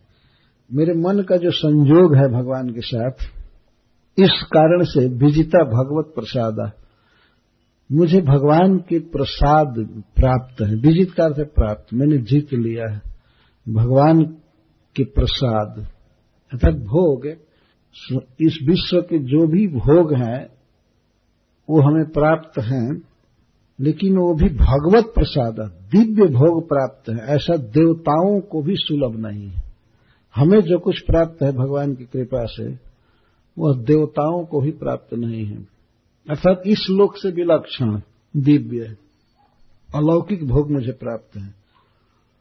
तो ठीक है मान लीजिए पत्नी पूछे कि तो आपको प्राप्त है तो हमको कैसे मिलेंगे? तो कहते हैं तानेव ते मदन सेवया सेवनया वरुद्धन उन सारे भोगों को, सब फैसिलिटी को तुमने भी प्राप्त किया है। क्यों मत अनुसेवया। तुमने मेरी सेवा किया है, इसलिए अपने आप उसमें तुम्हारा हिस्सा है। अपने आप। तो हमने भगवान के प्रसाद को जीता है। यहाँ प्रसाद का अर्थ यह मत समझिए कि ये संसार के इंद्र आदि को जो भोग सुलभ हैं, वो भोग करदम जी को मिले नहीं इससे बहुत उत्कृष्ट भोग उनको मिले हैं। उनकी शक्ति में था सब कुछ। तो वे कहते हैं तुमने मेरी सेवा किया है, इसलिए उस सेवा के प्रभाव से वो तुमको अपने आप मिलेंगे, अपने आप प्राप्त होंगे। और मैं जानता हूँ कि तुम इस दृष्टि से उनको नहीं देख पाओगी। क्या भोग सुलभ है? कैसा दिव्य घर है? और और भी सब सुविधाएँ कितनी है, इसको तुम नहीं देख पाओगी। इसलिए दृष्टि वितरामी। मैं तुमको दृष्टि दे रहा हूँ। तुम प्रपश्य देखो कि क्या क्या भोग हैं। क्या क्या दिव्य खाने की चीज़ें हैं, घूमने के लिए विमान, इत्यादि। यदि मान लीजिए यह प्रश्न किया जाए कि आखिर ये भोग देकर क्या करेंगे? एक दिन तो शोक होता है। और इस संसार में तो सब जगह भय है किसी भोग में भी। और कोई अगर बहुत रुपया लेकर के चले तो बहुत भय लगेगा उसे। भय से युक्त है, कोई मारकर छीन लेगा। है ना? बहुत भय है। और शोक भी होता है। शोक ये होता है कि हाय रे, ये चला न जाए एक दिन। चला, अगर धन चला जाता है तो अपने आप आदमी मरता रहता है। तो वो सुख नहीं देता है, बल्कि ज़्यादा दुख देता है। इस संसार में यही होता है। देवताओं को जो भोग मिला हुआ है, अंत में उनको भारी शोक में डाल देता है। बहुत शोक में पड़ जाते हैं। हमारा ये छूट गया, हमारा ये छूट गया, हमारा ये छूट गया, हाय रे। और कोई मान लीजिए विधायक है, सांसद है तो उसको तो भय बना ही रहता है कि एक दिन छूट जाएगा और छूट जाने पर शोक होता है। है ना? हाय रे वो सरकारी फैसिलिटी सब गई। ये सब तो किसी काम के नहीं है। यहाँ तक करदम जी कहते हैं, आगे वाले श्लोक में, कि जो लोग अपने को राजा मानते हैं, सम्राट मानते हैं कि हमको बहुत भोग सुलभ है, ये है, वो है, ऐसा है। या इंद्र का जो पद है, देवताओं का पद है, वह भी काल भगवान के भावों के इशारे से नष्ट हो जाता है। थोड़ी सी वक्र दृष्टि करते हैं भगवान, वो सब नष्ट हो जाता है। या आगे अन्य पुनर्भगवतो वाले श्लोक में कहते क्या भोग लेकर के करेंगे? देवताओं को जो भोग है, मिला उनका लोक और उनका शरीर, और उस लोक में जितने भी भोग की वस्तुएँ हैं, वो सब छीन ली जाती हैं। वो लोक भी नष्ट हो जाते हैं, भोग की सामग्रियाँ नष्ट हो जाती हैं और देवता भी नष्ट हो जाते हैं। ऐसे भोगों को क्या कहा जाए? क्या ये मतलब अति तुच्छ है, लेकिन प्रिय, मैं जो भोग तुमको दूँगा, वे भगवान के द्वारा दिए गए हैं। किसी देवता को सुलभ नहीं है सपने में भी। वो दिव्य है, वे अशोक हैं और अभय हैं। अभयान अशोकान। कोई भय नहीं और कोई शोक नहीं। उनको कोई ले नहीं सकता है। ऐसे भोग हैं। तो मैं तुमको दृष्टि दे रहा हूँ, तुम उसको देखो। देखो भोगों को। यह है भगवान की भक्ति का प्रभाव। करदम जी कोई बहुत कारखाना खोल करके नहीं धन कमाए थे। उनको ये सब सिद्धियाँ मिली थी भगवान को नमस्कार करने से और उनका जप करने से, उनकी पूजा करने से। हरे कृष्णा हरे कृष्णा कृष्णा कृष्णा, हरे हरे। हरे राम हरे राम राम राम, हरे हरे। और ध्रुव महाराज मधुबन गए तो वहाँ पर उन्होंने कोई प्लांट कोई फैक्ट्री नहीं बैठाया और सबसे बड़े धनी बन करके लौटे थे, छह महीने में। कोई अगर कारखाना बनाने चले तो कई साल कारखाना बनाने में लग जाएगा। और छह महीने में ध्रुव लोग कमा करके आए। क्या करके? क्या किए थे? केवल जप किए थे। ओम नमो भगवते वासुदेवाय का भी जप किए थे। और इस कारण से इनको इतना धन मिला। तो करदम जी कहते हैं कि मैं स्वधर्म में निरत रहा हूँ और तप समाधि और विद्या के कारण मेरा चित्त एकाग्र हुआ है भगवान में। और भगवान ने मुझे बहुत दिया है और चूँकि तुमने मेरी सेवा किया है, इसलिए उसमें तुम्हारा हक है। तुम्हारा हिस्सा है। तुमको मैं दिव्य दृष्टि दे रहा हूँ। उस दृष्टि द्वारा तुम देखो कि कौन कौन भोग हैं क्या क्या है। और सारे अभय और अशोक भोग हैं। यह है सिद्धांत। यदि कोई व्यक्ति भगवान की भक्ति करता है और पत्नी सिंपली उसकी सेवा करे तो उसको भक्ति में आधा हक मिलेगा। तो हु बहु मैकेनिकल नहीं जोड़ना चाहिए। कि मान लीजिए कोई सोलह माला जब कर रहा है, पत्नी सेवा कर रही तो आठ माला उसको मिलेगा, हमको तो आठ ही माला बचा है। नहीं, उसको भी सोलह माला का फल मिलेगा और उसको भी सोलह माला का ही फल मिलेगा। यहाँ स्पिरिचुअल जगत में आधा का ये हिसाब है। ऐसा नहीं भगवान करेंगे कि ठीक आठ माला का फल उसको दो और आठ माला। क्योंकि भगवान के एक नाम के उच्चारण का फल ही अनंत है। अनंत फल होता है तो उसमें आधा सुधा की क्या बात?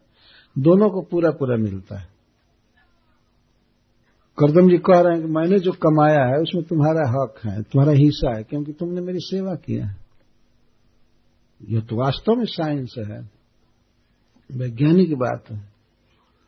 तानी वते मदन सेवया सेवनया व रुद्धन। अवरुद्ध कार्य प्राप्त।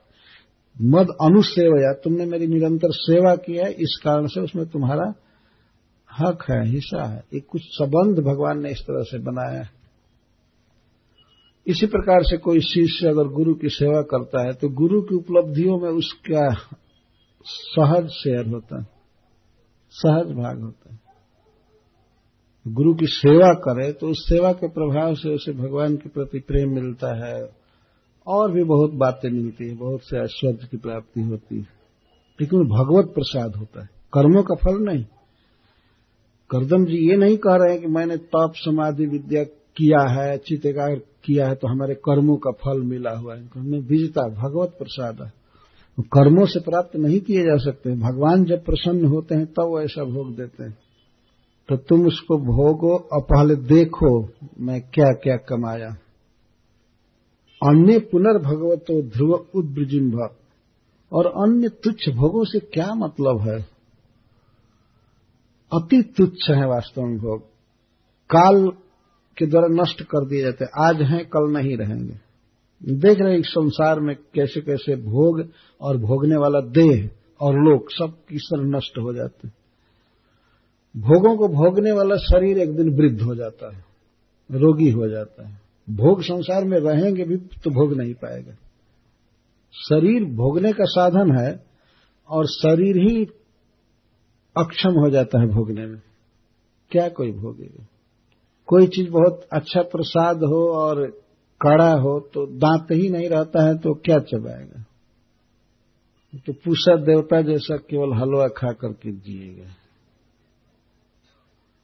हमको एक आश्चर्य होता है कि भगवान शिव ने, वीरभद्र ने पूषा का दांत तोड़ दिया तो सुखदेव गोस्वामी कहते हैं कि उसके बाद वे पीसा हुआ खाते हैं। इसका मतलब उस समय दांत बनाने का कला नहीं जानते थे क्या लोग? देवताओं क्या है हिसाब है। या शायद शिव जी ने मना किया होगा कि नहीं नहीं बनाना है। ऐसे ही आटा चबाते रहो, चाहे हलवा खाओ, चाहे कुछ भी करो। तो इस प्रकार मैं यह कह रहा था कि शरीर साधन है भोगने का, लेकिन शरीर स्वयं ही बेकार हो जाता है। जैसे आँखें आँखें सौंदर्य भोगती हैं, लेकिन एक दिन आँख से दिखाई ही कुछ नहीं पड़ेगा। अपना चेहरा नहीं दिखाई देगा में दूसरे का क्या देखेंगे। कान से बहुत बहुत गीत सुनते हैं, सिनेमा का ये, वो, एक दिन कान जवाब दे देगा, नहीं सुन पाएँगे। है ना, ऐसा होता है। पैर से चलते हैं इधर उधर पैर से चला नहीं जाता है, हाथ नहीं उठता है, कोई काम नहीं कर सकता। अथवा शरीर रहे भी ठीक, मान लीजिए जवान शरीर रहे, सारी इंद्रियाँ काम कर रही हैं तो भोग ही नहीं मिलते हैं। और जो भी मिलते हैं तो उनके लिए भगवान गीता में कहते हैं, यही संस्पर्शजा भोगा दुख यो नया ये ये जो संस्पर्शज भोग हैं इस दुनिया के, सब दुख की योनिया है। दुख नए नए दुख को उत्पन्न करेंगे। इसलिए मत भोगो। अद्यंतवंत अद्यंतवंत कौनते न ते सुरमते बुधा। बुद्धिमान आदमी उसमें नहीं रमेगा। भगवान गीता में कहते ये बोका लोग, बुद्धू लोग रमते हैं और दुखी होते हैं। जैसे फतिंगा। फतिंगा अग्नि शिखा पर, दीपक पर जाता है। फतिंगा यही समझता है कि बहुत अच्छी चीज़ है, हमारे आलिंगन की चीज़ है, मैं छूँगा। और जाता है, फन से पंख जल जाते हैं, नाच करके मर कर वहीं खत्म है। यही दशा होती है। लेकिन भगवान जो भोग देते हैं तो अद्भुत होता है दिव्य भोग होता है, और उसमें शोक और भय नहीं रहता। वैसा प्रसाद करदम जी को प्राप्त था। जो अपने पत्नी को आश्वासन दे रहे हैं कि वह भोग तुमको अपने आप मिलेगा। सिद्धा से भूक्ष विभुवान निज धर्म दोहान दिव्या नरय दुरधिगान निपविक्रिया भी। जो लोग अपने को राजा समझते हैं हैं भी, और लोग समझते हैं कि हम ये भोग भोग रहे हैं, इस सवारी से चल रहे रथ से, हाथी से, हमारे इतने नौकर चाकर हैं। वो तो कुछ भी नहीं है, हम लोगों के सामने, करदम जी कहते हैं। हमको जो भगवान के द्वारा मिला हुआ है, उसके सामने ये राजा, प्रजा, ये देवता आदि कीड़े जैसे इनको तो कुछ भी नहीं मिला हुआ है। इस तरह की बात कहते और तुम उससे प्राप्त कर चुके हो, क्योंकि निज धर्म दो हम तुमने अपने धर्म का पालन किया है, मेरी सेवा किया है, पतिव्रता स्त्री के धर्म का पालन किया है। इसलिए इन भोगों में स्वाभाविक हक है, स्वाभाविक हिस्सा है, भाग है। तो स्वाभाविक। तो ये तो करदम जी से देहूती कह सकती थी कि ठीक है, आपने भजन किया है, आप कमाए हैं तो हम क्यों ऐसे फ्री में लें? मान लीजिए अगर ऐसा कहे, तब कहते, नहीं नहीं नहीं, निज धर्म दोहन। तुम्हारे धर्म के द्वारा वे सब दुहे गए हैं, प्राप्त किए गए। तुमने जो मेरी सेवा किया है, तुमने अपने धर्म का पालन किया है तो तुम्हारी कमाई है, तुम्हारा अर्जन है। भूक्ष सिद्धासी, तुम सिद्ध हो। और भूक्ष उन भोगों को भोगो। दिव्य भोगों की बात कर रहे हैं, साधारण तुच्छ भोगों की बात नहीं। तो इस प्रकार करदम जी जब बोल रहे थे, एवं ब्रह्मांड मबला खिलजोग माया विद्या विचक्षण अवेक्ष गताभिलाष। करदम जी जो बोल रहे थे कि मैं ऐसा हूँ ऐसा हूँ, मुझ पर भगवान की एक कृपा है, मुझे देवताओं से भी अधिक भोग सुलभ है। इस बात पर देहूति को पूर्ण विश्वास था। वो जानती थी पहले से ही कि हमारे पति ऐसे हैं। और वास्तव में विवाह के पहले ही जब करदम जी ने पूछा था देहूति से कि बेटी, तुम किससे विवाह करना चाहती हो? पहले का ऐसा नियम था, कन्या अगर किसी वर को पसंद करती थी तो वह कहती नहीं थी। माँ से कहती थी। और किसी से नहीं, कि मैं चाहती हूँ कि यह व्यक्ति मेरा पति बने, और उसके अतिरिक्त स्वप्न में भी वो किसी पुरुष को नहीं देखती थी। तो माँ, उसकी माँ उसके पिताजी को कहती थी, ये चाहती है इससे विवाह करना। उसके गुणों को सुन करके वो पसंद करती थी। और पिता एक बार अपनी पुत्री की अभिरुचि की परीक्षा लेते थे, वो देखना चाहते थे किसको चाहती ज़्यादातर तो ऐसा होता था कि पिता स्वयं ही देख करके करते थे और सफल विवाह होता था। लेकिन कभी कभी किसी विशेष परिस्थिति में कोई बहुत गुणवती, होनहार लड़की होती थी तो उससे उस, उसकी इच्छा पूछी जाती थी। देवहूति से जब पूछा गया तो देवहूति ने करदम जी का नाम बताया जबकि बाहर से करदम जी के पास कुछ नहीं था। ये सम्राट की पुत्री थी और वे तो बिल्कुल कंगाल ही कहिए। कुछ नहीं था उस ब्राह्मण के पास। लेकिन उनकी अपार महिमा को ये जानती थी, सुनी थी। जो विधाता से भी बड़ा है, जो असंभव को भी संभव कर सकता है तो उसके गुणों को ये सुनी थी। देवती ने कहा कि मैं करदम जी से विवाह करना चाहती हूँ। तो मनु महाराज उसको ले करके करदम जी के आश्रम में आए थे और कन्यादान करके गए। ये बाईसवें अध्याय में कथा। तो देहूति ने स्वयं ही करदम जी को वर्ण किया था। तो बहुत पहले से करदम जी के इस महान प्रभाव को जानती थी। इसलिए करदम जी की बात को सुनकर के उसका मन और निश्चिंत हो गया। करदम जी के प्रस्ताव को सुन करके तो वो बहुत ही विनय और प्रेम के साथ संप्रसय प्रणय बिहवलया गृह बहुत बिहवल हो गए कि हमारे पति हमको इतना मानते हैं।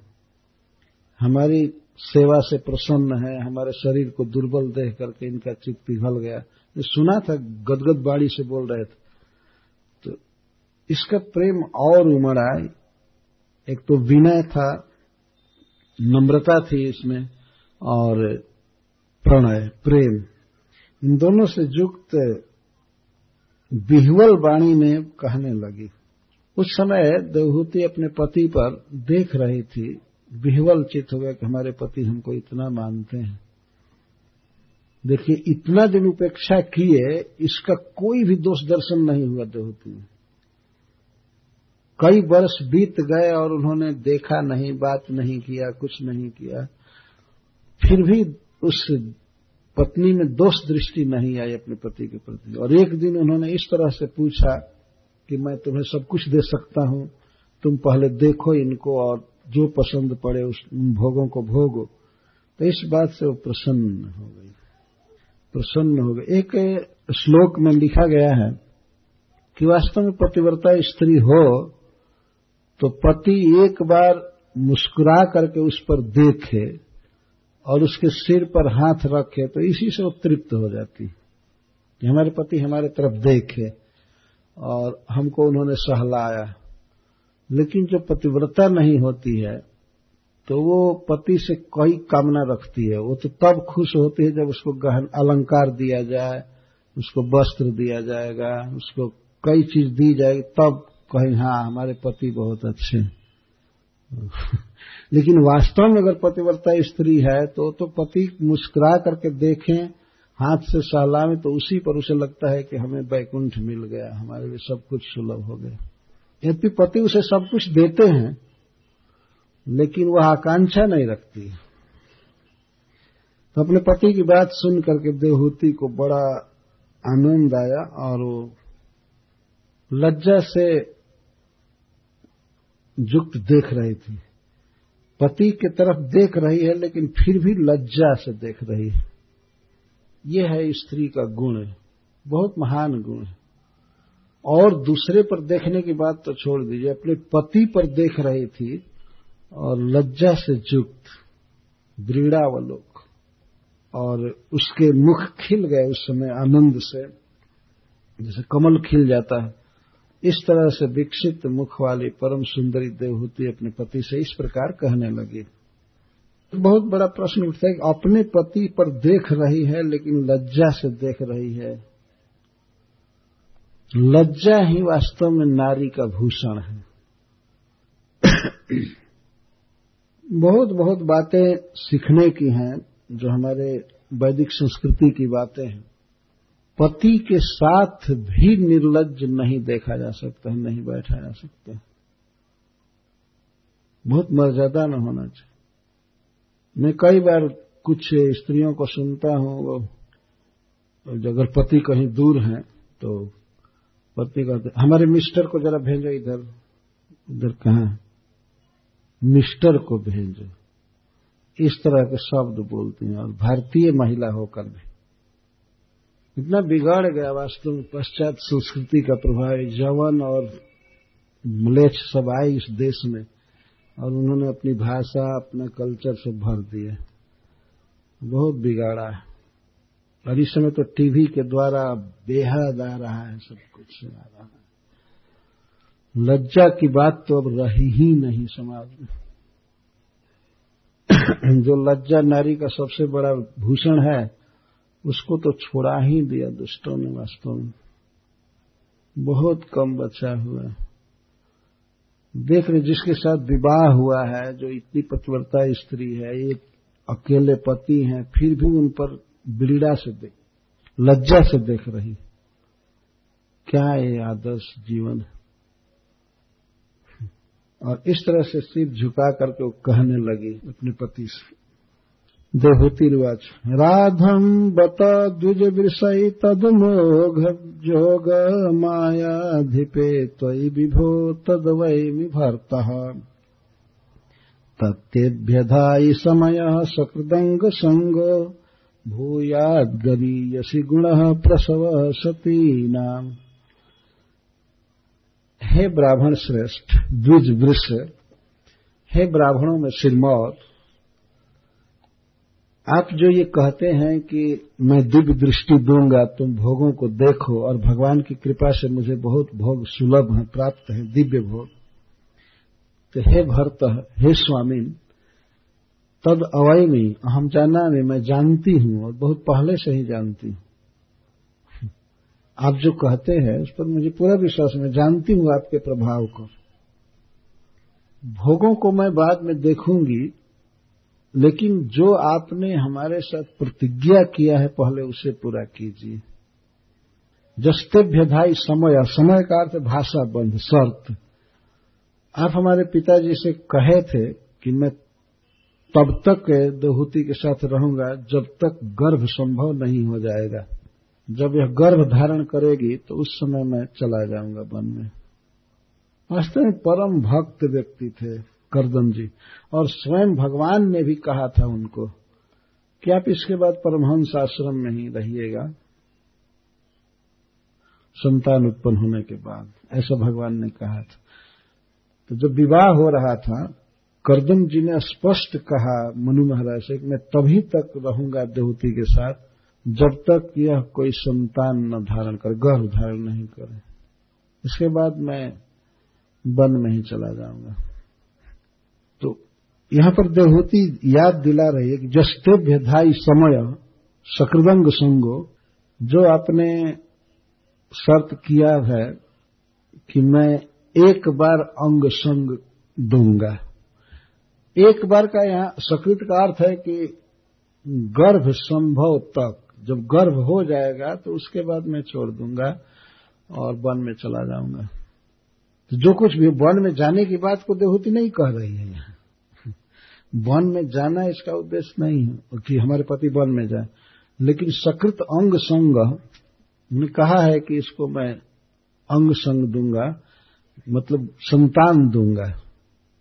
तो जो आपने कहा है उसको पूरा कीजिए, क्योंकि गरीयसी गुण प्रसव सतीना। एक महान पति के द्वारा पत्नी को प्रसव हो मतलब पुत्र प्राप्त हो, संतान प्राप्त हो, यह गुण है, यही बहुत बड़ा लाभ है। पतिदेव हमको और कुछ नहीं चाहिए, लेकिन हमें आपसे एक पुत्र चाहिए, हमें संतान चाहिए। यही हमारी जैसी सौभाग्यवती स्त्री के लिए सबसे बड़ा लाभ। यह बहुत महत्वपूर्ण बात है देहूति जो मांग रही है अपने पति से, कि हमें आपसे संतान चाहिए। स्वाभाविक मांग है। और देवहूति की चेतना को हम लोग देख सकते हैं कि कितना पहले सामान्य स्तर पर है। इतने महान, शक्तिशाली पति से वह वही मांग रहे जैसे सामान्य स्त्रियाँ मांगती परंतु देहूति को यह भी पता था कि भगवान मेरे पुत्र बनेंगे, क्योंकि भगवान ने पहले कहा था, करदम जी तपस्या कर रहे थे, उसी समय वर दिए थे तो कहे थे, मैं आपका पुत्र बनूँगा। तो ये सब परंपरा से बातें ज्ञात हो जाती है। तो देहूति इसके लिए भी विकल है कि भगवान मेरे पुत्र बने। ये मनोरथ होना चाहिए वास्तव में। स्वाभाविक मनोरथ है। किसी स्त्री के मन में अगर ये भावना हो कि हमें पुत्र प्राप्त होते, स्वाभाविक है बिल्कुल।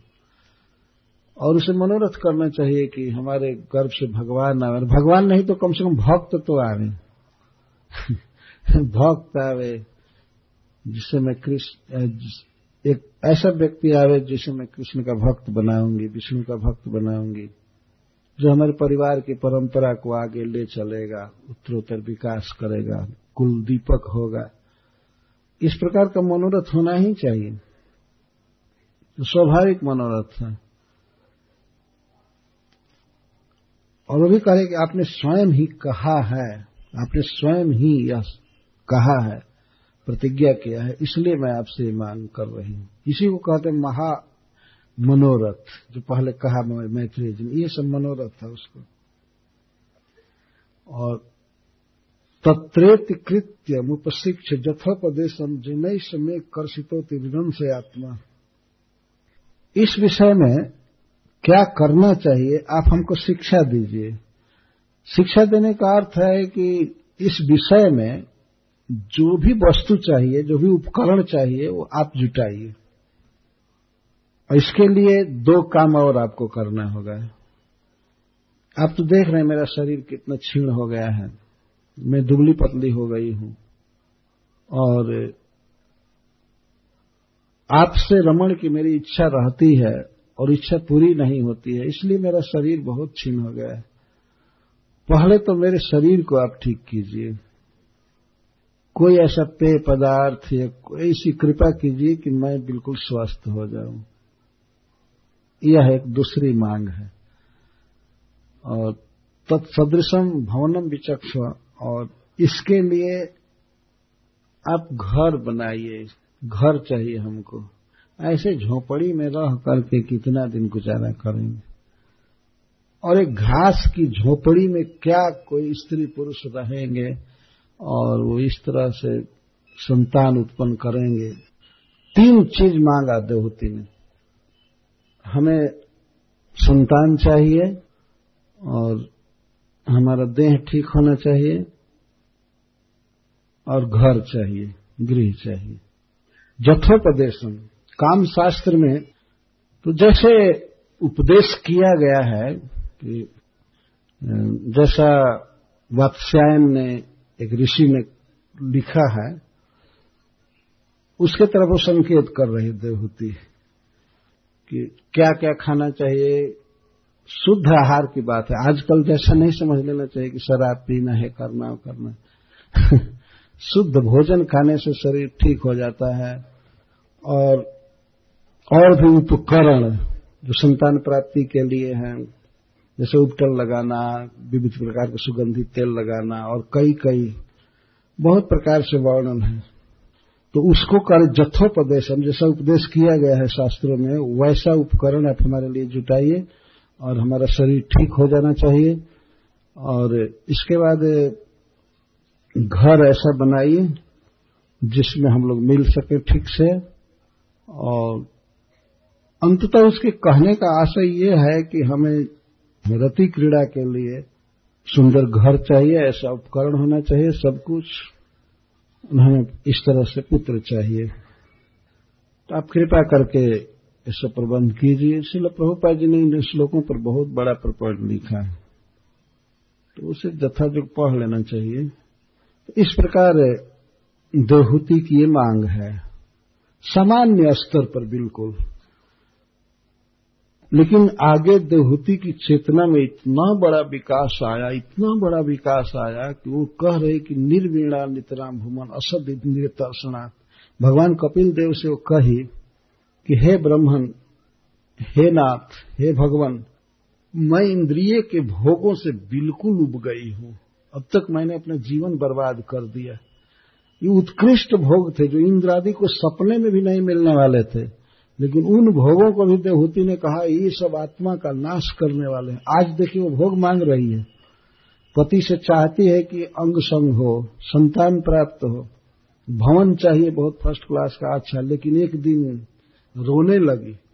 पति जब संन्यास लेकर वन में जाने लगे तो करदम जी से अपने पति से भी कही कि मैं अपने जीवन को नष्ट कर दी। बेकार मेरा जीवन चला गया। मुझे अभय दान दीजिए। मैं तो संसार में ही रह गई। जन्म मरण में ही आप मुझे भक्ति दीजिए। तब करदम जी ने कहा कि तुमको भक्ति देने के लिए साक्षात भगवान तुम्हारा पुत्र बनेंगे। तो जब भगवान पुत्र बने, जब 25 वर्ष के थे तो उस समय करदम जी संन्यास लिए तो देवहूति उनके पास जाकर के बहुत रो रही थी, बहुत रो रही थी कि हमने अपना जीवन नष्ट कर दिया, मैं नरक में रह गई। उतने उत्कृष्ट भोगों को भोगने के बाद भी अंत में पछताना ही शेष है। तो दुनिया के भोगों में कुछ नहीं है। परंतु किस तरह से स्तर बढ़ रहा है देवहूति का, आज एक दिन ऐसा समय है कि वो भोग मांग रही है डायरेक्ट रति सुख मांग रही है अपने पति से, संतान मांग रही है, घर मांग रही है, और एक दिन क्या मांगने लगी। ये सब कथाएँ इसीलिए कही जाती है, सुनी जाती है कि हमारा चित्त भी इन तुच्छ भोगों से उठे।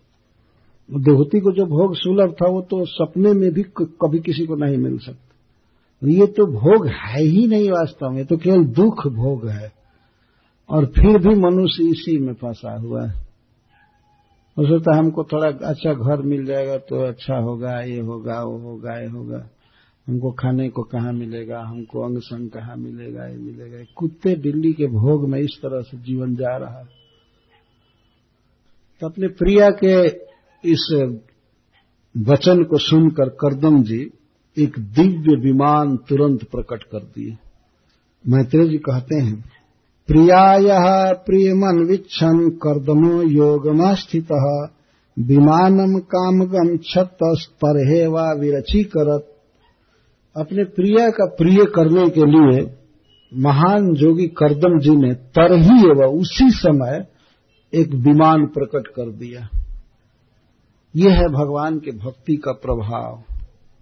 यदि कोई घर बनाना होगा बहुत अच्छा तो कितना बिल्डर बुलाओ टेंडर दो, ये करो करो, उसमें भी कई साल लग जाता है। ना? और कोई न कोई अभाव बना ही रहता है। हमने बंबई में देखा, कितने लोगों को नोटिस जाता है कि ये घर पुराना हो गया है, आप इसमें से निकल जाइए, किसी दिन क्लाप्स हो जाएगा, किसी दिन गिर जाएगा। तो घर खाली करके लोग बाहर झोपड़पट्टी में चले जाते हैं, चाहे जहाँ भी जाना वो गिरने वाला। है और बनाने में भी समय लगता है। बनाने में समय लगता है, ये परेशानी, वो परेशानी वो परेशानी, इतना रुपया लगाओ, ये लगाओ ये लगाओ। करदम जी, एक पैसा भी नहीं लगाए भगवान की भक्ति के बल से उन्होंने प्रकट कर दिया।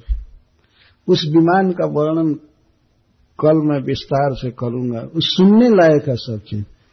यह इसलिए सुनने लायक है कि आपको जो घर सुलभ है, उसमें संतुष्ट रहिए। उससे ज़्यादा सुख दूसरे के घर में नहीं मिलता है।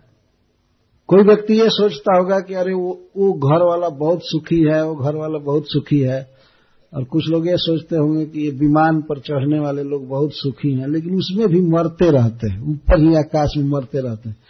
कब लैंडिंग करेगा, कब लैंडिंग करेगा। क्योंकि हम लोग थलचर जीव हैं। आकाश हम लोगों के लिए प्रदेश है। अब जैसे मनुष्यों को पानी में रख दिया जाए कि मछली के साथ रहो तो मरेगा कि नहीं? और मछली को कह दिया जाए, तुम मनुष्यों के साथ बाहर रहो। वो मछली पानी में सुखी रहेगी, मनुष्य ज़मीन पर सुखी रहेगा, पक्षी आकाश में सुखी रहता। तो इस तरह से बिना भगवान के संपर्क के हम लोग सुखी नहीं रह सकते। घर बहुत अच्छा हो या साधारण हो, उससे कोई मतलब नहीं है। काम चलना चाहिए। वस्त्र हज़ारों रुपए का हो या पचास रुपए का हो, उसे बहुत अंतर नहीं होता है। अंततः ये सब छोड़ छाड़ करके जाना है। और आज कोई दस दस हज़ार बीस बीस हज़ार का कपड़ा पहने, अंत में ये शरीर कफन में लपेट करके जला दिया जाएगा। बस वही लास्ट गारमेंट होगा लास्ट पोशाक खत्म हुआ।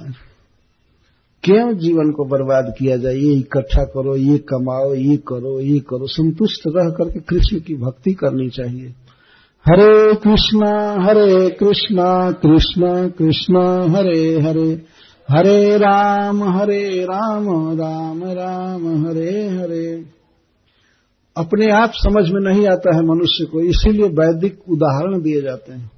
संसार की सर्वश्रेष्ठ महिला, जो सब तरह से परफेक्ट थी, सब कुछ जिसके उदर में भगवान तक आए, उसने अपना जीवन का निर्णय दिया है कि ये भोग केवल जलाने वाले हैं, इनमें सुख नहीं। कब सुखी हुई? जब भगवान का ध्यान करने लगी, पूजा करने लगी, भगवान का जप करने लगी, तब पूर्ण सुखी हो गई। और उस समय वो विमान में रहती थी, लेकिन विमान के जो उत्कृष्ट वस्तुएँ थी, उनको भोगती नहीं थी।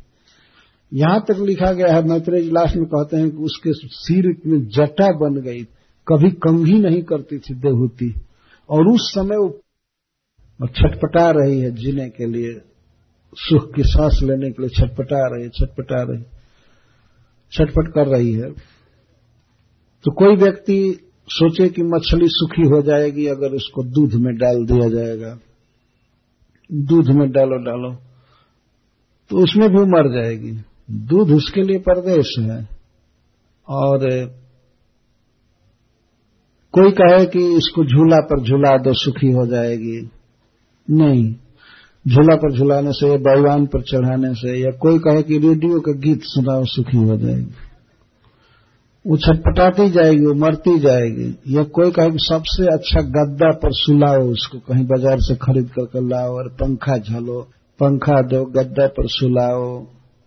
या सोने का भस्म खिलाओ इसको सोने का भस्म खिलाओ या कुछ भी दवाई खिलाओ इंजेक्शन इंजेक्शन दो ये करो करो मर जाएगी। ये कहीं उपाय है मछली को सुखी करने का कि उसे जल में डाला जाए। हम लोगों के जीवन में सुखी होने का ये कहीं उपाय है, कृष्ण के संपर्क में आना चाहिए। और कृष्ण के संपर्क में आने का सबसे अच्छा तरीका है कि जीव पर उनका नाम आवे।